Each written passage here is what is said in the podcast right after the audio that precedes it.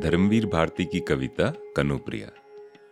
पिछले अंक में हमने सुना था सृजन संगनी को, जहाँ राधा कृष्ण से पूछती हैं, क्या तुम्हारे अस्तित्व में ही सारी सृष्टि, सारा सृजन नहीं छुपा है?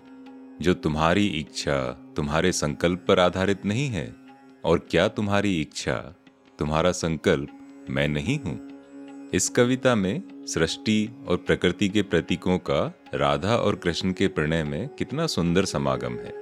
इस प्रणय की अगली परत खोलकर देखें तो पता लगता है, राधा के मन की कोमलतम भावनाओं में एक अनजाना सा भय भी छिपा है, जो धर्मवीर भारती की कविताई अभिव्यक्ति में ऐसे बहता है, जैसे पहाड़ों से मधुरता की एक नैसर्गिक धारा बह रही हो।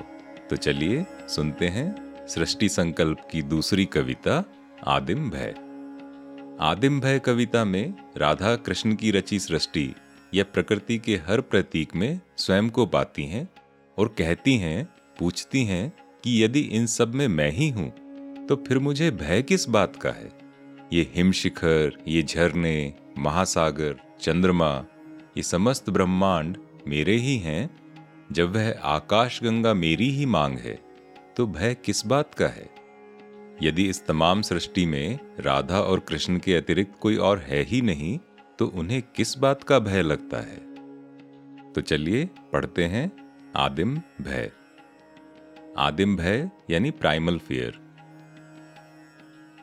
अगर यह निखिल सृष्टि मेरा ही लीलातन है तुम्हारे आस्वादन के लिए, अगर ये उत्तुंग हिमशिखर मेरे ही रुपहली ढलान वाले गोरे कंधे हैं, जिन पर तुम्हारा गगन सा चौड़ा और सांवला और तेजस्वी माथा टिकता है।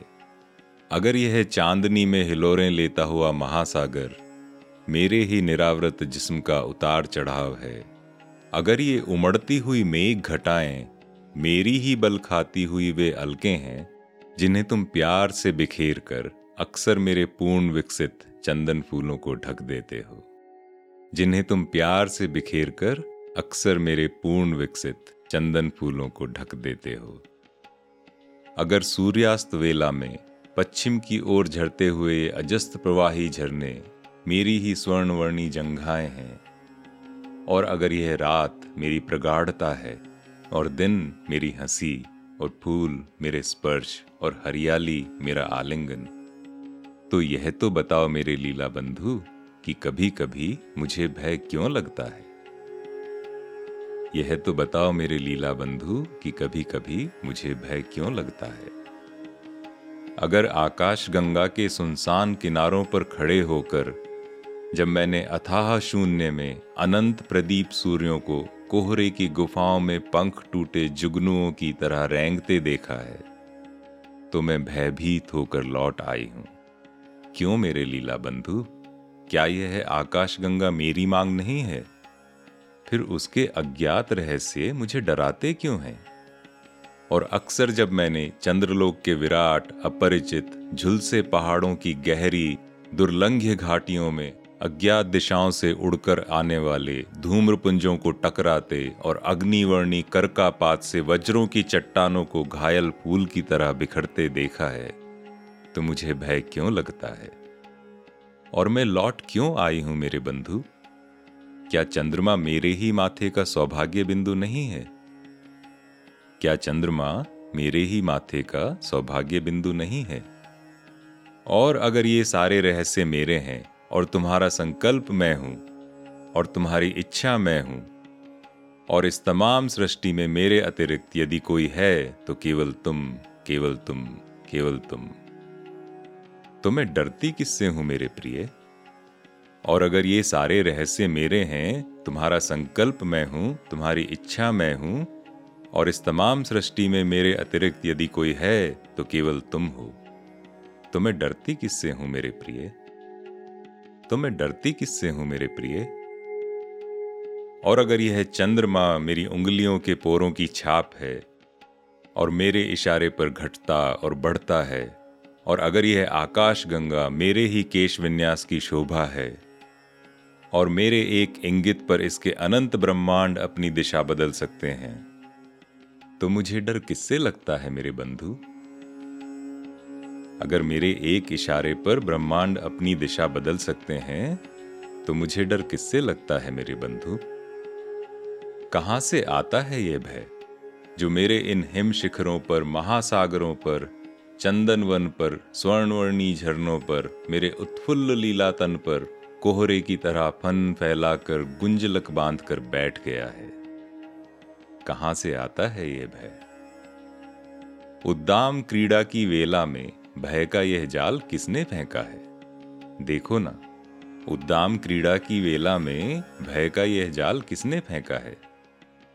यहाँ राधा कहती हैं कि प्रणय के यह पल जहाँ कृष्ण के संकल्प, इच्छा, सारी सृष्टि में केवल राधा और कृष्ण हैं, उस क्रीड़ा के पल में भय का यह जाल किसने फेंका है? देखो ना, इसमें उलझकर मैं कैसे शीतल चट्टानों पर निर्वसना जल परी की तरह छटपटा रही हूँ, और मेरे भीगे केशों से सिवार लिपटा है, और मेरे भीगे केशों से सिवार लिपटा है। और मेरी हथेलियों से समुद्री पुखराज और पन्ने छिटक गए हैं, और मैं और मैं भयभीत हूँ।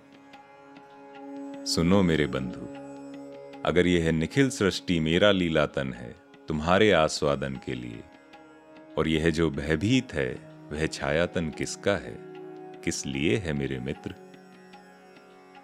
सुनो मेरे बंधु, अगर यह निखिल सृष्टि मेरा लीलातन है तुम्हारे आस्वादन के लिए तो यह जो भयभीत है, वह छायातन किसका है? किस लिए है? किस लिए है, मेरे मित्र? यहाँ राधा कहती हैं, अगर मैं ही सृष्टि हूँ, ये मेरा ही तन है, तुम्हारे लिए बना है। तो राधा के मन का यह जो दूसरा भाव है, जो भयभीत है, वह क्यों है? वो किस लिए है? इस सवाल के साथ ही कविता समाप्त होती है। यहीं विराम लेंगे। अगली कविता है केली सखी, उसको अगले अंक में पढ़ेंगे।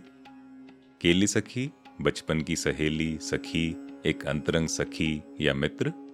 उस कविता में राधा इसी भय से आगे बढ़ती हैं और अपनी कुछ और भावनाओं को अभिव्यक्त करती हैं। और उस उहापोह को धर्मवीर भारती ने बड़े ही सुंदर शब्दों में पिरोया है। तो सुनते हैं अगले अंक में।